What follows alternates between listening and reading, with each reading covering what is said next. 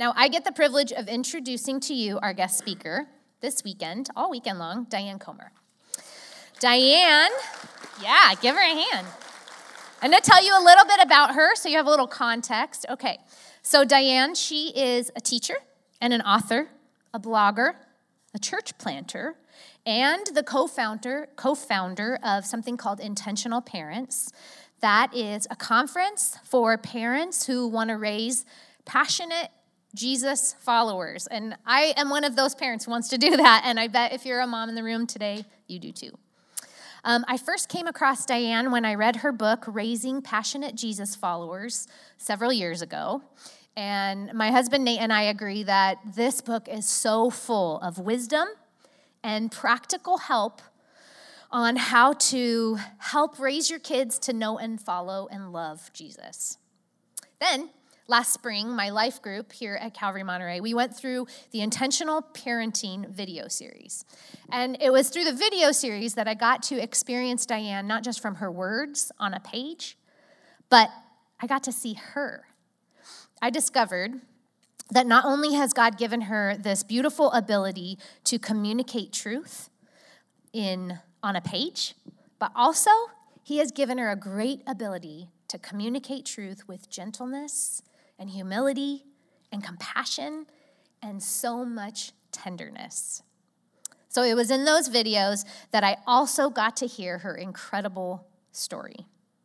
I realized watching those videos that not only was she a great resource for parenting, but she was more than a woman gifted in that, but also a woman who has encountered God in a deeply personal profound way and has been changed by him.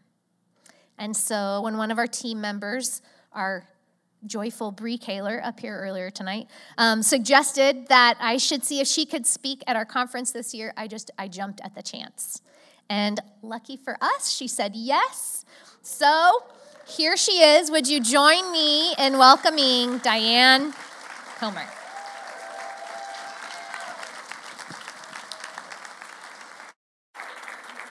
Wow, I um, I love you guys. you know, it is the best feeling in the world to be wanted, isn't it? And we only get that sometimes in our lives. This isn't the easiest world to be living in right now, but to be wanted, and that's exactly how Christina and her team made me feel to come and speak today and share my stories and tell you about what God has done in my life, but also Monterey is kind of an allure here to me. Um, we honeymooned just down the road in Carmel Highlands. Um, I'm going to take my glasses off so I won't see you guys clearly, but it would be kind of important that I see my notes. And at this age, it's choosing between one or the other. So we honeymooned just, uh, you know, 45 and a half years ago. We had our honeymoon on, um, in Carmel Highlands, and I'm always embarrassed to tell the name of the hotel. In fact, when Phil stepped down as the lead pastor of the church that we had planted, the church was super generous, and they gave us this they, they said, We want to send you to Hawaii to a resort. We're going to fly you first class. You know, pastors don't really go first class, generally speaking. We'll send you first class for a week on the beach in Maui.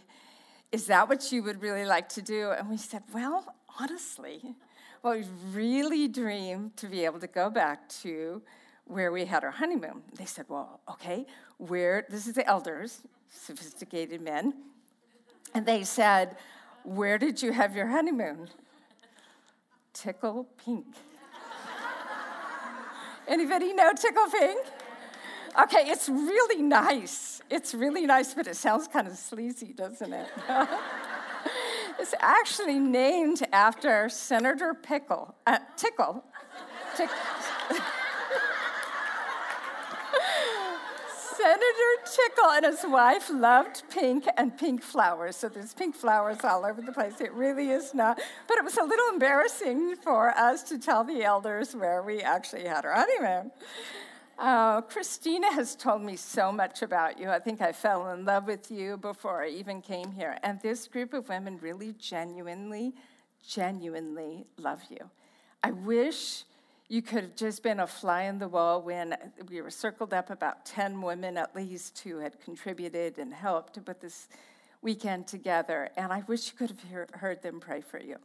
They were praying for anybody who came lonely, anybody who came afraid anybody who came last minute things started happening that made it hard for you to come so if you're here you're well prayed for and you're here for a purpose and i'm here this evening not really so much to teach you as to tell you my story i'm here to tell you what jesus the savior our savior our redeemer and rescuer has done for me how he turned a really hard story, a story, frankly, of my failure, into the best of love stories.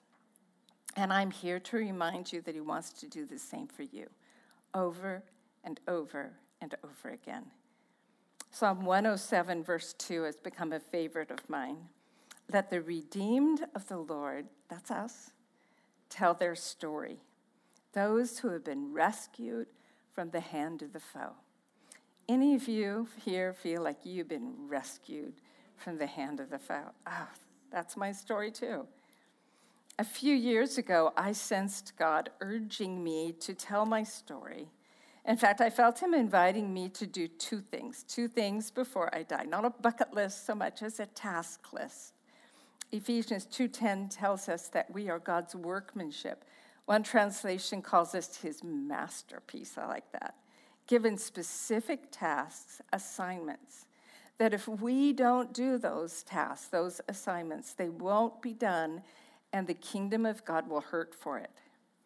My first and I believe most important assignment was raising our four kids to love and know Jesus. That is still my most important job. You know, you're never done being a parent and helping your kids navigate the storms that are now buffeting their lives. I'm now the matriarch of a family of 18, soon to be 19 of us. And as it turns out, the, the Spirit had more for me after I finished raising them.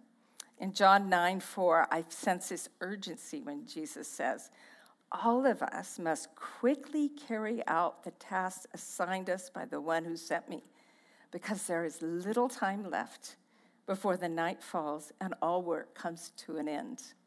That's our urgency from Jesus. And I felt him leading me, pushing me really to write my story, to write it for the next generation, for my children, and for my children's children. Because when you're living those stories and you're raising your children, there's just, we edit out the hard stuff, right? We don't really want them to see mom for who she really is, for who, how weak she really is. I felt like as my kids got older, and in particular, a granddaughter of mine who has a very difficult first three years of her story. She was abandoned in a difficult situation in Uganda, and Sunday is her name. And Sunday and I just have this close bond, and I just felt like I need Sunday to hear my story of hardship, of difficulty, of failure because some days she's going to have to face hers. So I did. I wrote my story. But someday when I die and my life gets summed up on just a few words on a tombstone, it's not going to say, Here lies Diane Comer, mother of John Mark or Matthew or Rebecca or Elizabeth, wife of Phil, writer of books. I know exactly what words I want written on that. Diane Comer, 1959 until only God knows when, she delighted in God. Because that is now my story. How God brought me to this place where my life is defined not by how well it's all going, nor by who I know or what I do, certainly not by what I achieve, but by simply and honestly finding my worth, my value, my delight, and my joy in God Himself, in loving Him and more and more understanding what it means to be loved by Him. I want to tell you my story in the hope that you can find yours. Your story is the most beautiful thing about you, even if you wish it wasn't your story. Because you have a story just like I, I do, and it's this, our stories are the same. It's all about God bringing you near, wooing you to himself, it says in Hosea. Because that is where the joy is the beautiful, satisfying life that you crave, that I crave, the life that all of us long and yearn for. I grew up in my earliest years in Europe as an American living overseas. While we were living there, we kept hearing about this thing going on back home in the States called the Jesus movement. You, some of you have seen the movie and you know exactly what I'm talking about. One day, while I was living over there, I picked up the Stars and Stripes newspaper, and right there on the front page, top of the fold, was a picture of thousands of young people with their hands raised, worshiping and praising Jesus. And right then, in that moment, a hunger began to form in my heart to know what this Jesus was all about. A pull as Tozer wrote about something called prevenient grace, that kind of invitation, that beginning to be allured into Jesus. And we came back home to America when I was in high school, and we stumbled accidentally, so to speak, upon this really great church. And one by one, each member of our family gave our hearts to the Lord and were baptized, and our family began to be radically changed. But somehow in there, I adopted the thinking, I certainly was not taught this, I adopted the thinking that if I would be very good and do all the right things and be very disciplined, discipline was big, then God would look at me with favor and he would bless me. And one of the phrases I kept hearing back then was this God loves you and has a wonderful plan for your life. Everyone was tweeting that back in the 70s, even before Twitter or X as it is now. I loved that message. And it is true. God does love you more than you have any idea. And He does have plans for you, wonderful plans. But just in case, I had my list of rules, because I'm one of those. And I made sure that I could check off each rule. I had faith that if I could just be disciplined enough, if I could just read my Bible enough, if I could just try hard enough, then God would bless me with a wonderful life. By wonderful and by bless me, I thought that all would go well with me and I would live basically ever after. I mean, that just sounds like the best theology, doesn't it? Unfortunately, it's make believe. And it worked, it seemed like. God did bless me. He gave me this tall, handsome, and godly husband. Phil was the catch of the church. I mean, I was holding my breath right up until we said our wedding vows that he was going to figure out that I was not that great of a person. But no, he didn't figure it out till quite a bit later. he was a worship leader, drummer, and a rock band. He drove, get this, a 1970 Le Mans. I mean, come on. You guys don't know what a 1970, Google it, girls. You have my permission right now. A green 1970 Le Mans. He was the coolest guy ever. And then God gave me one by one for beautiful, happy, healthy children. We had a lovely home by this time over in Santa Cruz with a view of Monterey Bay.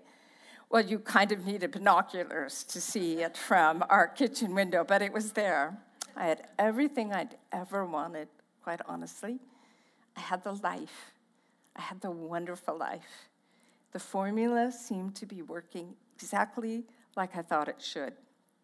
And yet, something was wrong, and I wasn't happy with all of these blessings, or as happy as I thought I ought to be with this wonderful life.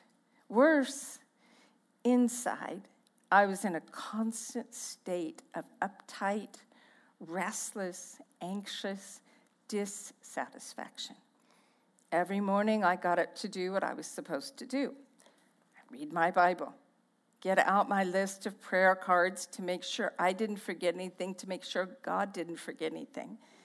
I'd make my mental list of everything I was supposed to do so I could check it off and be a good girl so God would bless me with a wonderful life.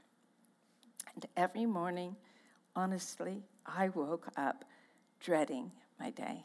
Another long, lonely day ahead of me. Any of you, do you know what I'm saying? Do you know that feeling of what it means to face the day ahead of you and say, ah, another day? Along about that time, God brought into my life a couple of older women whose very lives made me yearn for more.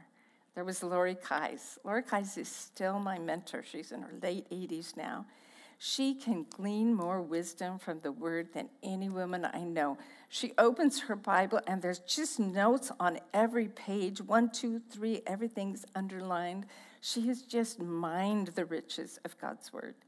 And then there was Muriel Cook. She was beautiful and elegant and so filled with the joy and delight of God. I wanted to be just like her. These women were women at rest. The phrase I hear a lot now and I really love is they were a peaceful presence. Is that a good term? I want to be that peaceful presence. Psalm 34, verse 5 describes the kind of person who looks to him and are radiant. These women were radiant. And then there was Kathy. Kathy sang in the choir. She wasn't pretty. She'd had a hard life. Her husband was in prison at the time. But every time the choir would sing a song about the Savior, about the cross, about redemption, about the blood, Kathy would begin to weep. Tears would flow down the deep crevices on her face and drip down her chin.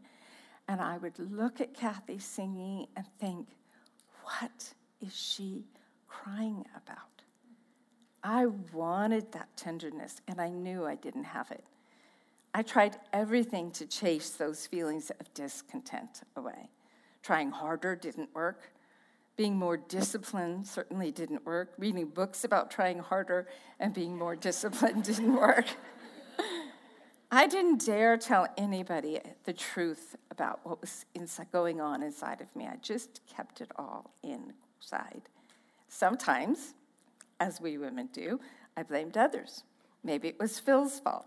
He was too busy, out too many nights. Maybe it was my children's fault. Maybe I had too many of them. Maybe it was just that fixer upper house we lived in that we didn't have time or money or skill to fix up. And so I began to ask God to do whatever He needed to do to make me close to Him, like Kathy, like Muriel, like Lori. I asked him to do whatever he needed to do to make that deep down satisfaction I saw in just a handful of women. I asked him to give me the kind of intimacy that made these women so tender, that made Kathy weep at the cross. Now, I want to pause right here. I do not believe that God heard my prayers and just said, hmm, okay, I'll just zap Diane with something really hard so she stops trying so hard to be good and perfect. I'll mess her life up so she finally gets this whole thing called grace. I don't believe he said that at all or thought that. No, I do not believe that God heard my prayer and thought, mm hmm, I'll make something go wrong to teach Diane a lesson. That's not the kind of father that we have. I do believe that God knew before him the kind of disruption the fall caused. Not only in our souls, but even in our DNA. That for me, that corruption that happened at the fall when sin entered the garden would mean an autoimmune rarity that would cause a part of my body to be broken irreparably. Now, back to my story. I just had my third child, and I was in, you know, that glow right after your baby is born and you're just holding that's just that first month goes by so fast doesn't it? You just hold that little one up close to you and your hands around her bottom and i was just loving being with my little girl. John mark was five rebecca two and a half. And my ears seemed sort of plugged. I'd been sick for a while a mild case of pneumonia when i was pregnant and i thought Everything seemed kind of muffled, sort of full of cotton. I thought maybe I had water on the ear or something like that, so I made an appointment with an ear specialist so I could get that pill that I needed to unmuffle my ears. I just get in there real quick, pick up a prescription, and go home. After what seemed like hours of listening to pings and whistles and long silences with the audiologist marking on her chart, the doctor sat me down, called me into his office, and that's never a good thing. You never want to go into the doctor's actual office. He sat behind his desk, and he wouldn't even look at me. He just kept his head down, staring at his papers that he kept fiddling with, completely detached. After a pause, he told me that I had a major hearing loss. He used words like severe and profound said there was nothing he could do about it. I ought to get hearing aids right away. And by the way, he said, it's likely to get much, much worse. All I heard was that dreadful word, hearing aids. No way, hearing aids. I do not need hearing aids. I was 26 years old. I went home, cried in my husband's arms, and then I did what I'd always done when the very few hard things had happened in my life. I stuffed it deep down inside and plastered a fake smile on my face. Praise the Lord, He was going to make it okay. I was sure He would heal me. And some of you do the very same thing and it doesn't work, not in the really hard things, not for long. It's difficult to describe to a person what it is like to lose one's hearing. At first, it was just the little things. I couldn't hear the telephone ringing if I was in another part of the house. But this is back when we had telephones and they were attached to the wall. and there was this little bungee kind of cord. You actually had to kind of stand near the telephone. Remember those? They are actually in vintage shops. You can find them now. When I finally did hear it ring, I could hardly ever tell who it was. All voices began to sound alike to me. Once I carried on a whole confusing, embarrassing conversation with who I thought was Lucy, only to find out I was talking to somebody named Stacy. Being hearing impaired involved a lot of frustration, a lot of embarrassment. So frustrating to want to talk to someone, to want to get to know someone, but to be afraid to insert myself in a conversation that I was most likely not going to be able to understand. Or to see that dread look on a person's face that makes me know that I didn't understand and I said the wrong thing. But it was at home that the pain was the greatest. When my baby, newborn Elizabeth, cried in the night and I could not hear her when Becca, who was the cutest little toddler ever with dimples on her fingers and in her elbows, she'd wrap her arms around my neck and whisper sweet secrets, and I couldn't hear.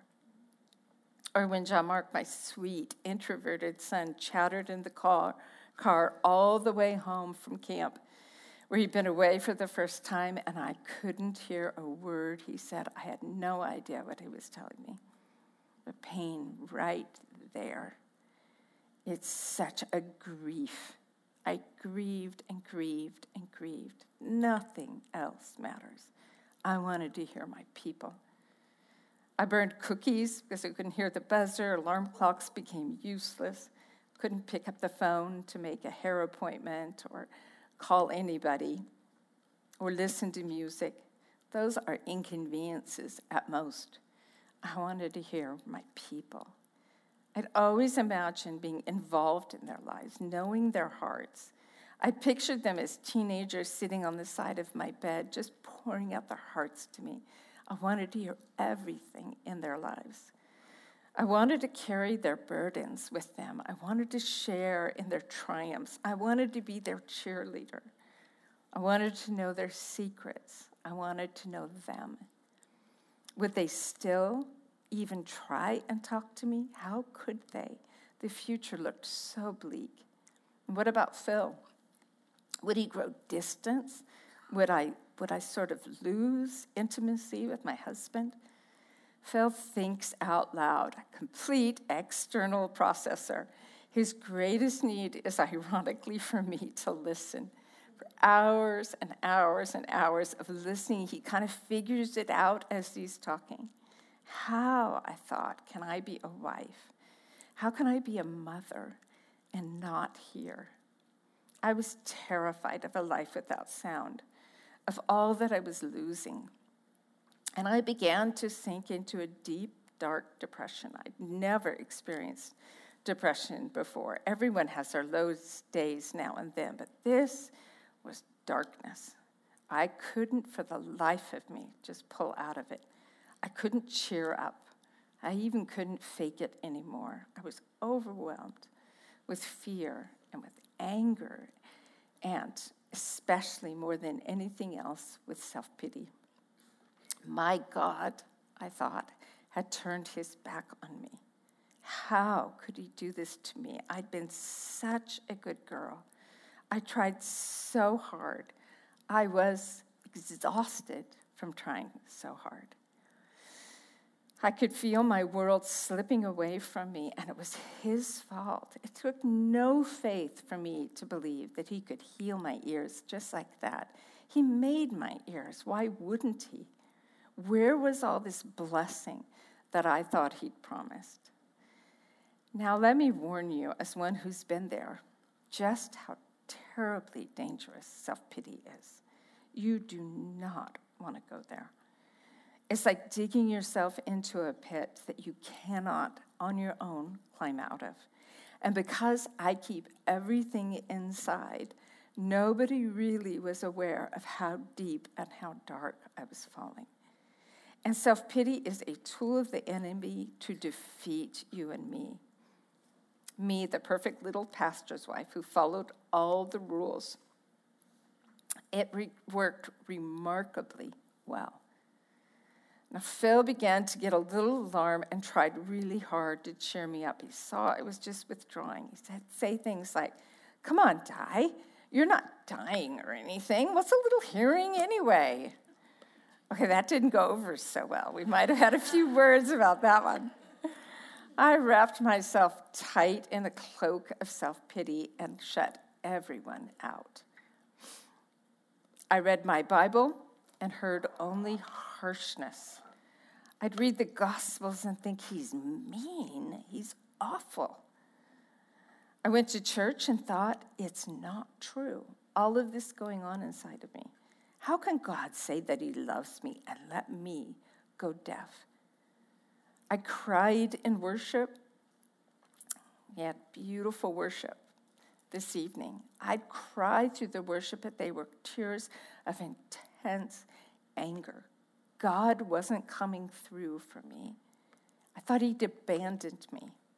I hear people say, especially a lot now and recently, that it's okay to be angry at God.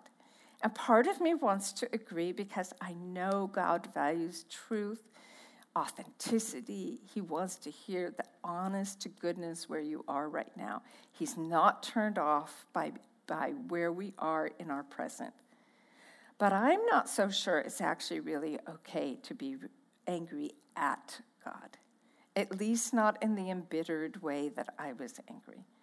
I think I was in a very dangerous place back then, that my soul was teetering on the brink of rebellion, and I could have lost everything.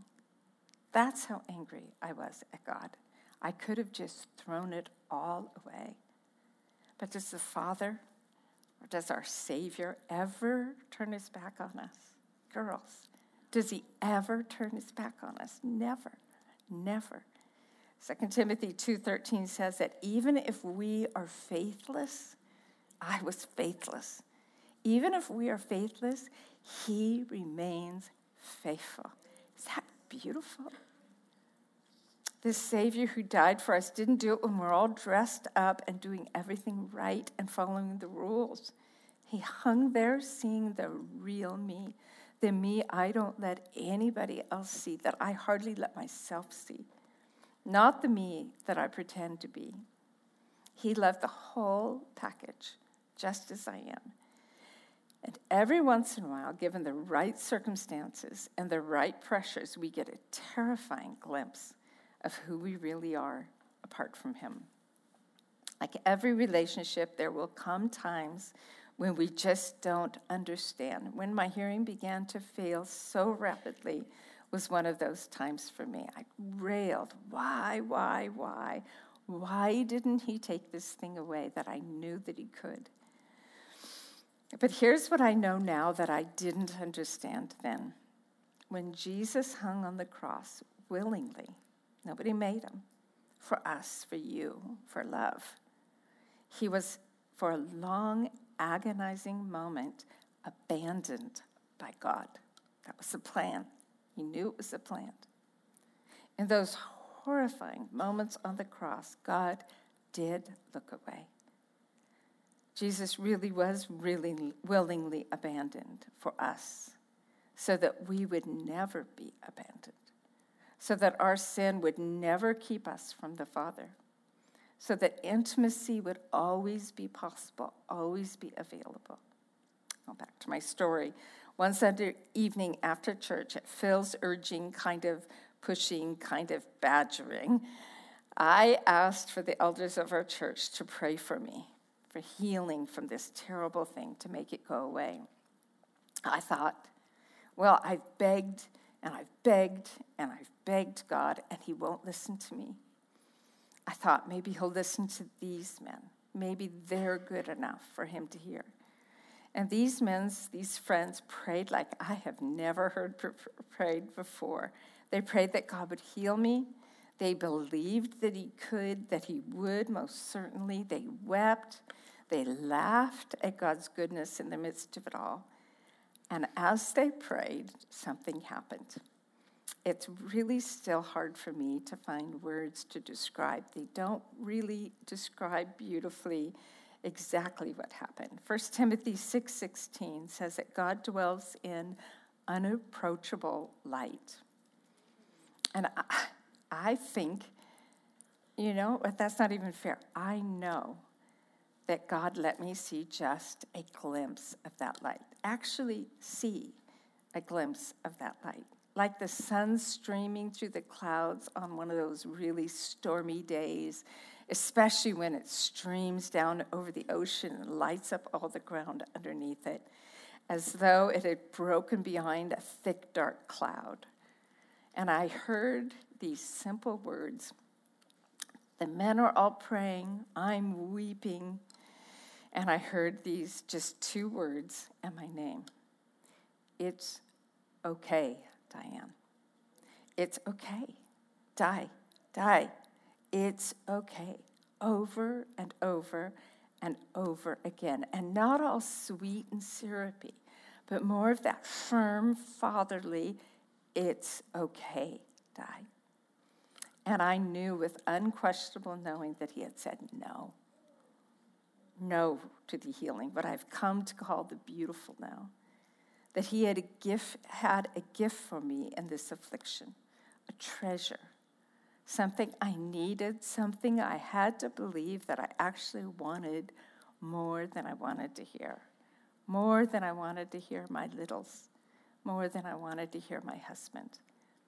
Somehow, some way I couldn't understand, I still don't understand. In that moment, he made it okay. Just like that. I didn't follow 12 steps to do all the right things. I didn't dive deeper into what was going on in my life.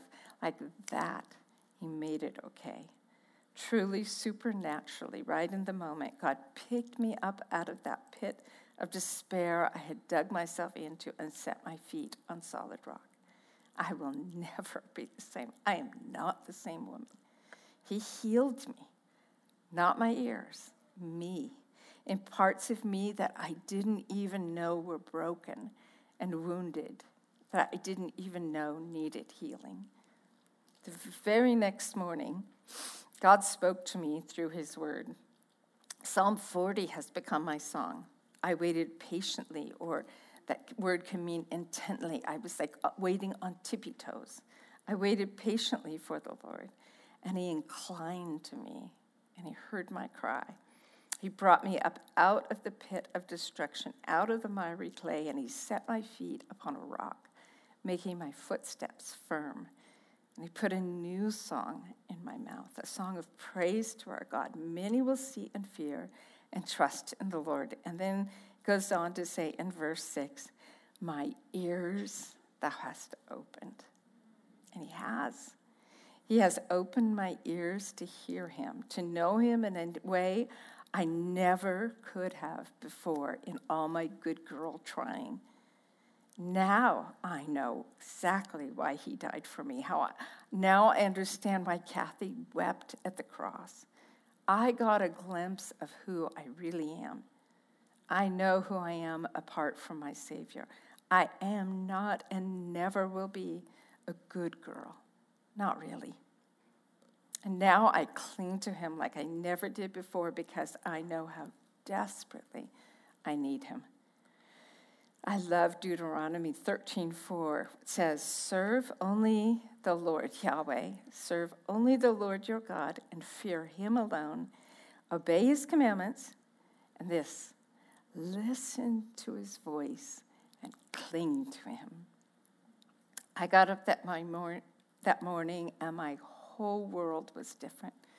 Nothing had changed, yet everything had changed. I opened my Bible and for the very first time, it wasn't about discipline or following the rules or doing the right things so that God would bless me.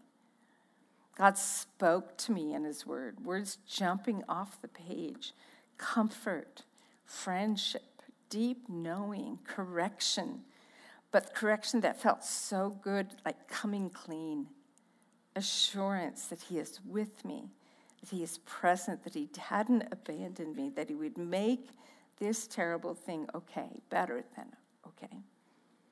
In the years that followed, I slowly lost all of my hearing. About the first, from 26 to 30, I was, by 30, I was functionally deaf. For 10 long years, I lost a little bit and a little bit and a little bit, and I became very isolated. I wore the biggest, ugliest hearing aids that they make. My world became smaller and smaller as sounds faded, and my ability to respond, to have a conversation with people diminished. It was hard. Though he healed me in that moment, he didn't take the hard away. It's so hard to function in a world without being able to understand, to hear noise and not know what it means. I'm not going to pretend that even now that I like it. There is a grieving that never really goes away. But now I know that God is grieving with me. It's not God's will that I'm deaf. His will for us was in Genesis 1 and 2, dancing in the delight of the garden. My ears are, were supposed to work so that I could love music. Now, I sing all the time. But for a while there, I kept saying to Phil, it seems like, you know, the new music is just like two notes over and over again. And he said, No, Di, it's just that you only sing two notes over and over again. I think I sound great. I mean, I sound so good, but, you know, anybody anybody singing or listening kind of near me, I've seen, had a few people just kind of look over at me like, whoa, she's singing really loud, those two notes. there is a grieving that never really goes away, a loss.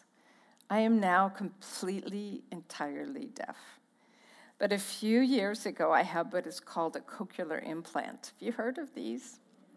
It's a surgery only for those who completely lose their hearing in both, or functional hearing in both ears.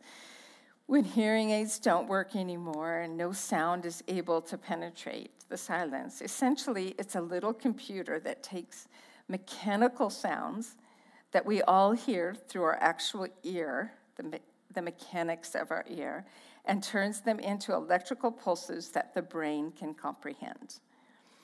But the Father, He has turned this loss of hearing into what is for me an incredible gift. Now I can't wait to get up every morning. I make my pot of tea, I get up really early to make sure I have a lot of time. I curl up in my big white chair and I get out my Bible, maybe a couple of different versions because I just love words and different ways translators put it, and I listen. The harder it has become for me to hear you, the easier it has become for me to hear the voice of my Savior. A gift. And it's nothing mystical or especially prophetic ever. Just everyday stuff, giving me hope, giving me insight, giving me wisdom when I need it, conviction. Lots and lots of that. Those gentle corrections that feel like real love, that feel like freedom, like being set free. And sometimes telling me who to pray for, and sometimes even how to pray Many times I've been sitting at a restaurant table, not able to enter into the conversation and just talking to the Father about the people that I'm at the table with. As, as if we're talking together about these people that he adores and loves, and as if he gives me glimpses into what it is about them that he loves so much. And it's as if his whispers in my ears and then my praying specifically for my people and my friends, as if it actually matters. As if what matters to me matters to him, and what matters to him matters to me. God has become my friend. I was telling my story to a friend once, and she shocked me by saying, You are so lucky, Diane. I was about 30 years old at the time barely able to have a conversation unless everything was completely quiet. She said, You are so lucky, Diane. And she's right. I am. But my story doesn't end there. I am still deaf. When I take this little device off that's uh, connected with a magnet to the outside, my world goes completely silent. I can't hear thunder or the smoke alarm or the doorbell, nothing. I leave water running all the time. I can't hear it. I burn a lot of dinners, and it's such a great excuse. so great. But with this thing on, I have entered into the world of hearing once again. It's not perfect, it's a little tiny microcomputer. Hearing is hard work for me exhausting at times, whereas you just naturally sound comes to you and your ear does what it's supposed to do and you comprehend it almost instantly. I have to go after whatever it is I want to hear. I was told that I'm supposed to take this off every day for periods of time so that I can rest from the really hard, honestly, the hard work of hearing. Sometimes that is so convenient. I adore my talkative husband. I mean, I love, I mean, it's what attracted me in the first place. He just talks all that takes all the pressure off of me. But sometimes it is so nice just to say, sorry, I need to unplug. My grandkids call it my superpower. I can hear or not hear. And you know what? I wish all of you young parents with little ones at home could have this gift for just a weekend every now and then. the truest truth is that what I thought was the worst thing that had ever happened to me has now become the best thing about me. I thank him every single day for the gift of hearing that came to me in the suffering of not hearing. I now have this intimacy with my Savior given to me in my weakness, in my flailing, in my floundering that I had never had in the strength of trying so hard and being disciplined. It was this is his gift to me, and I know that now. So much so that one time, many years ago now, but many years after the beautiful no, we were camping and I got up early while everyone else was sleeping. I'd seen a bench overlooking the lake the night before and I sat there with my Bible on my lap overlooking this beautiful vista. And I sensed that I heard him asking me, Di, do you want it back? I just caught my breath. After all these years of accepting the no, of learning what it meant to walk with him through hardship, was he giving me a choice? And my heart just froze. Do I want it back? Do I? No, I don't. Not if it would mean losing this, not if it would mean, losing this listening. This morning, this evening, excuse me, I want to leave you just with three thoughts. Mine is just a story. You all have stories. I got to hear a beautiful woman's story in brief out on the patio. Story that broke my heart for her. And when I expressed my deep grief over her losing a, an adult son, a 19 year old son, you know what she said to me? She said, Well, Jesus, uh, Mary sat at the feet of Jesus. And that's where he put me as I lost my son. And I've never gotten up from the feet of Jesus. And she said it in this humble, almost apologetic way, and she was beautiful when she was saying it. I have a story, she has a story, you have your own stories. This morning, I want to leave you with just three things to remember, especially when life goes bad. And life does go bad. We are not promised that everything will go well with us if we just be disciplined and do all the right things. Especially when you're crying out for God to take this hard thing away and He doesn't, and you don't know why, at least not in ways that you can see. May I just remind you that number one, God is with you in the middle of your mess. He is there. You may not feel it yet, but God is with you in the middle of your mess. In fact, in the hardest parts of your mess, your groaning, your lamenting, your grieving is so loud, he's almost impossible to hear. But he's with you in the middle of it. I didn't know that. Not really. I thought he'd abandoned me. I thought he'd rejected me. I thought he thought I wasn't good enough for him. But Jesus will not, does not ever abandon his own. And secondly, there's a word translated here in the Old Testament. It's in Deuteronomy 6. You see it all throughout the Old Testament where God says, Hear, O Israel, the Lord our God is one God. We call it the Great Shema. What it really means is to listen with the intent to obey. It's not just to hear so that we get messages from God. To hear means to listen with an intent to obey. We're not listening for tweetable niceties, nor are we listening so that we can tell others what we think God is telling us that they should do. We're listening with the intent to obey. And may I caution you, as one who is hard of hearing, deaf, to listen in humility, lest we think we hear what we want to hear or we mishear God. Listening is a skill, a skill that takes a lifetime to master. And even then, we don't master, but someday we're going to see him face to face, and his words are going to be so crisp and clear. We will not doubt it for a second that we heard him rightly.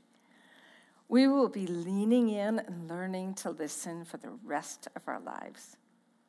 And one last thought. But as I share this one with you, would you just stand for just a moment.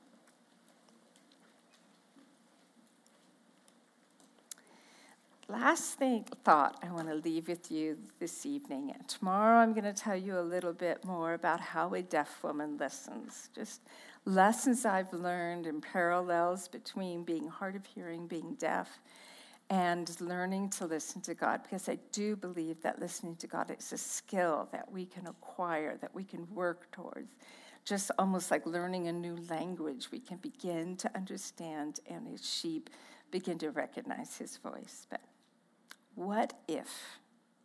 I can't help but wonder what might happen if every one of us here, just in this room tonight, decided that we actually really honestly want to hear God speak to us. Not just when we have a big decision to make, but every day like we want to hear him every day, like all the time. When we're at the grocery store, when our, we're on our way to work, when we're, when we're helping our kids resolve an argument of selfishness. When we're doing something that we're afraid of, when we're just taking a walk? What would happen if we all decided to get up, say, an hour earlier, maybe a half hour if you have babies getting you up in the night?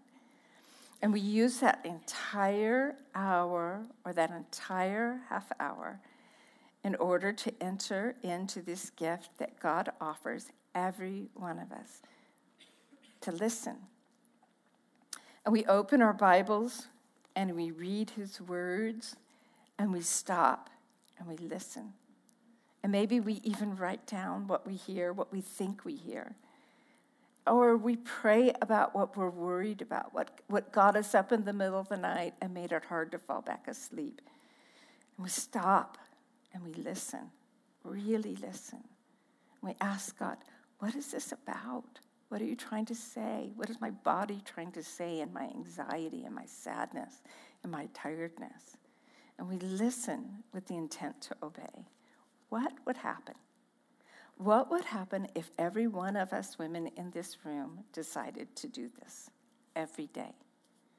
I'll tell you what I believe would happen. We would set the world on fire.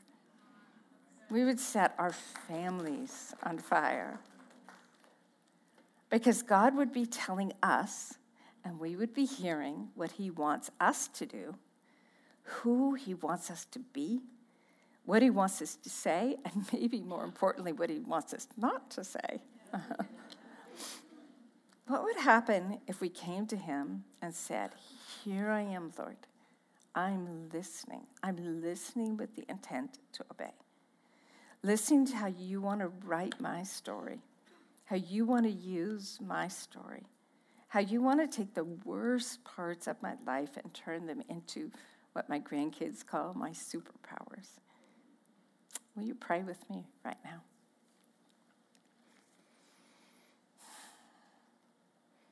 Father, we're here as a family. Just a bunch of girls, really. Coming together because we love each other, but really coming before together because we love you or we want to love you. Wherever each one here is in their story, if it's a good time, they're at a peak, they're relishing that new baby, or the woman who has a baby due at Thanksgiving is rubbing her belly, just she already loves her son. Or whether we're in a hard part of our story, part we don't understand, a part that feels like we're being rejected, that we're lonely, that no one sees us or hears us or knows us or is trying to know us. Lord, I pray that you would make yourself so known to each woman, wherever she is in her story, that she would feel that drawing, that alluring away Pray that you would just quiet the noise in our lives that's clamoring at us from our phone, screaming at us from the news, it's shaming us on social media. None of us feel like we're enough. Pray that you quiet all of that right now. Quiet the regret, the guilt, the shame, the self pity, the anger. Quiet us. Lord, we want to hear you. We do. Every woman in this room wants to hear you. We want to hear why you love us, that you love us, how it could be that you love us just as we are. And we want to hear what you would have us do and say and not do and not say. We want to know about our kids, Lord, things that we can't know unless you tell us what they need from us, how we best can give it to them, how we can love them to you. We want to know, Lord. And so we here we are, listening with the intent to obey. Pray that you would meet us here, that we would sense your love your kindness, your eyes on us, that we know we are seen. And Lord, if there is somebody in this room or in our lives that needs something from us, I pray that you would just tap us on the shoulder. That you would give us a word of encouragement, a word of love, a way of noticing that might love her back into your arms again, Jesus. Thank you that you actually hear our cry. Thank you that you actually speak to us. We are yours. In Jesus' name.